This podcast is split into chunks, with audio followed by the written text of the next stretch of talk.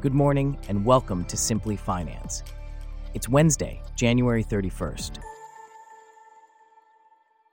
On today's show, 42% of finance leaders admit they don't trust their own data, while the UN's Usher highlights the financing challenge for companies still in the green transition. Plus, the Parkersburg City Council Finance Committee forwards $2.4 million in revisions. This coverage and more, up next. I'm David, and you're listening to Simply Finance.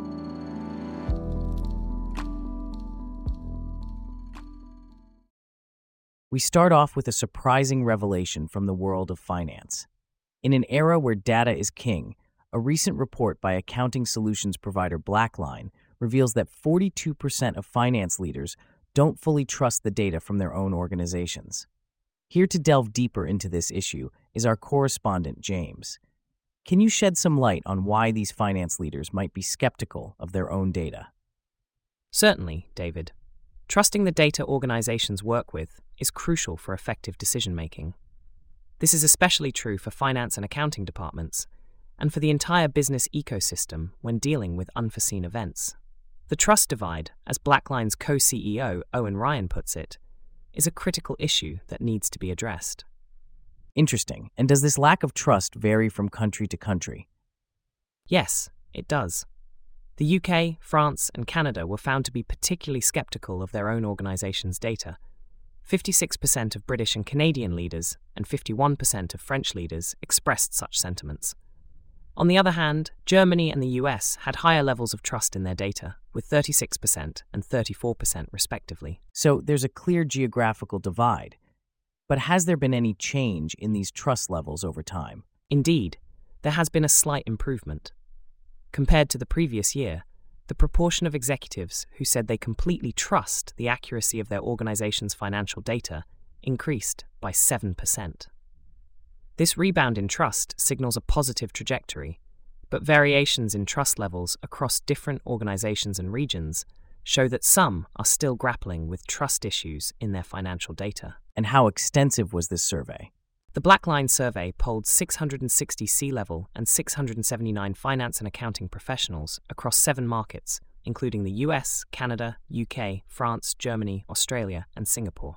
It's certainly a concerning issue that so many finance leaders don't trust their own data. Thanks for shedding light on this, James. In related news, Eric Usher, the head of the United Nations Environment Program Finance Initiative, has highlighted the financing challenge for companies that are still in the process of transitioning to greener practices. He referred to this as the 50 Shades of Green problem. Here with us to discuss this further is our correspondent.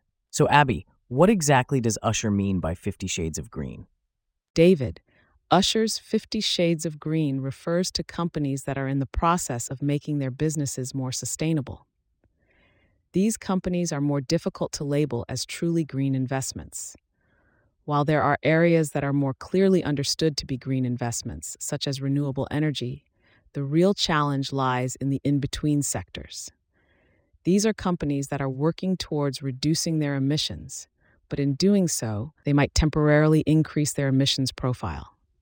So, it's about the complexity of defining what constitutes a green investment. How does this impact the flow of investment to these transitioning companies? Exactly. Usher believes that a lot of definitional clarity is needed before capital can flow at scale to these transitioning companies. The UNEP FI, which was the first organization to engage the finance sector on sustainability, has seen sustainability issues and investment move into the spotlight especially during the COVID 19 pandemic. However, the challenge remains in scaling the flow of investment to companies that are in the process of becoming greener. And how has this issue been received at the World Economic Forum in Davos? At the World Economic Forum, Usher acknowledged that discussions around net zero emissions have been less prominent than in recent years. However, he stressed that the work towards sustainability hasn't stopped. Despite a more complicated geopolitical environment, sustainability remains a priority for investors because it focuses on the future of their businesses. What about the signs of a so called greenlash? How is that affecting the transition to greener practices? The greenlash refers to the growing resistance in places like the US and Europe to the cost of implementing environmental policies. This has prompted some governments to water down their targets. However, despite these challenges, investment in clean energy has seen significant growth. Mark Carney, the United Nations Special Envoy on Climate Action and Finance, noted that investment in clean energy grew by 50% in 2023 to $1.8 trillion, up from $1.2 trillion in 2022. The transition to greener practices is indeed a complex issue with many shades of green. Thanks for that insight, Abby. In a different shade of green, let's turn our attention to the Parkersburg City Council's Finance Committee. They have forwarded a resolution to the full council proposing the allocation of additional tax revenue to various areas, including the planned activity and recreation facility at City Park and the next phase of development at Discovery World on Market. The revisions total $2.4 million and will be discussed at the Council's meeting on February 13th. Here to delve deeper into this is our correspondent, Bella. Can you break down these revisions for us? Certainly, David. The largest portion of the revised revenue estimate is $1,358,647 in business and occupation tax revenue, which pushes the projected B&O total to over $9.2 million. This increase is attributed to a rise in contracting revenue and inflation.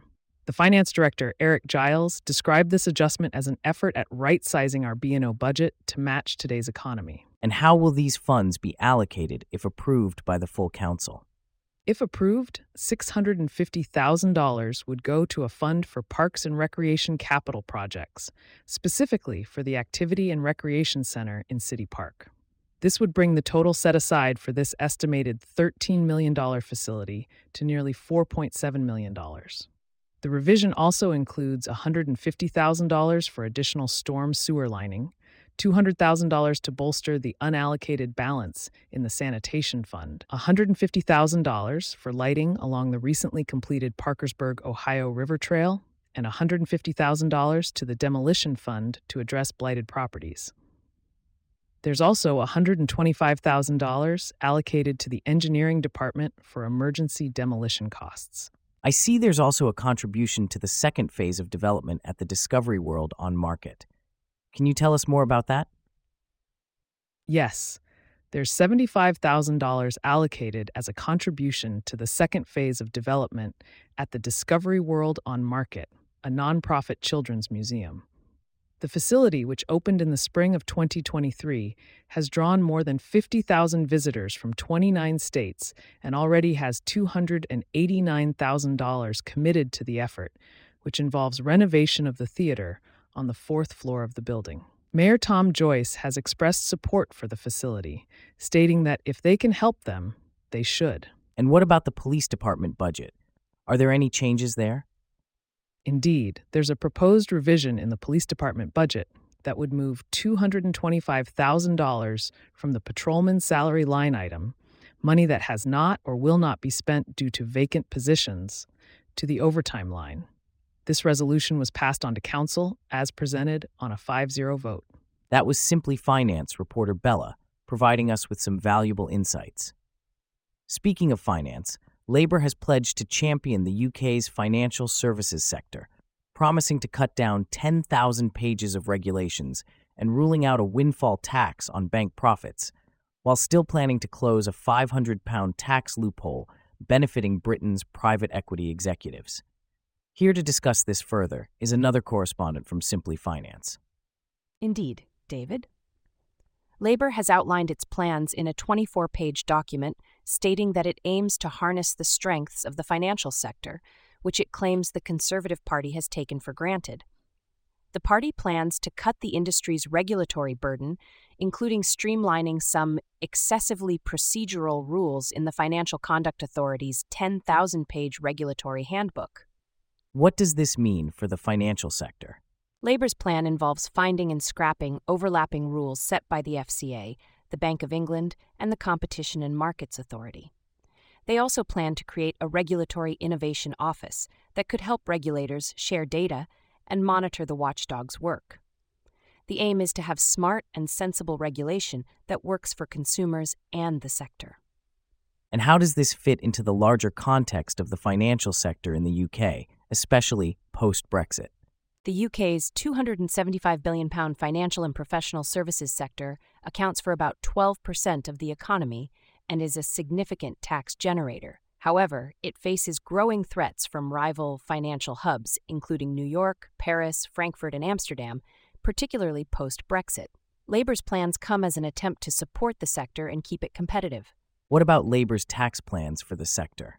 While the report is silent on Labour's tax plans for the sector, Rachel Reeves, the shadow chancellor, confirmed that there are no plans for a windfall tax. However, she is not backing down on her plan to scrap a discounted tax rates for carried interest in the private equity industry. What other initiatives does Labour have in mind for the financial sector? Labour plans to launch a campaign to encourage consumers to buy shares of British companies and encourage pension schemes to invest more in small private companies, venture capital, and infrastructure investments. They also plan to focus on a national financial inclusion strategy to support vulnerable households. This includes regulating controversial buy now, pay later products and ensuring face to face banking for branchless communities across the UK. What about the environmental aspect? Labour plans to partner with city firms to make the UK a global hub for green finance.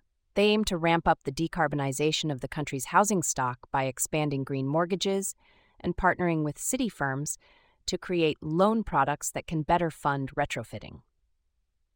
They also plan to force city firms and the UK's largest listed companies on the FTSE 100 to publicly declare their carbon footprint and adopt credible climate transition plans. That was Simply Finance reporter Celeste.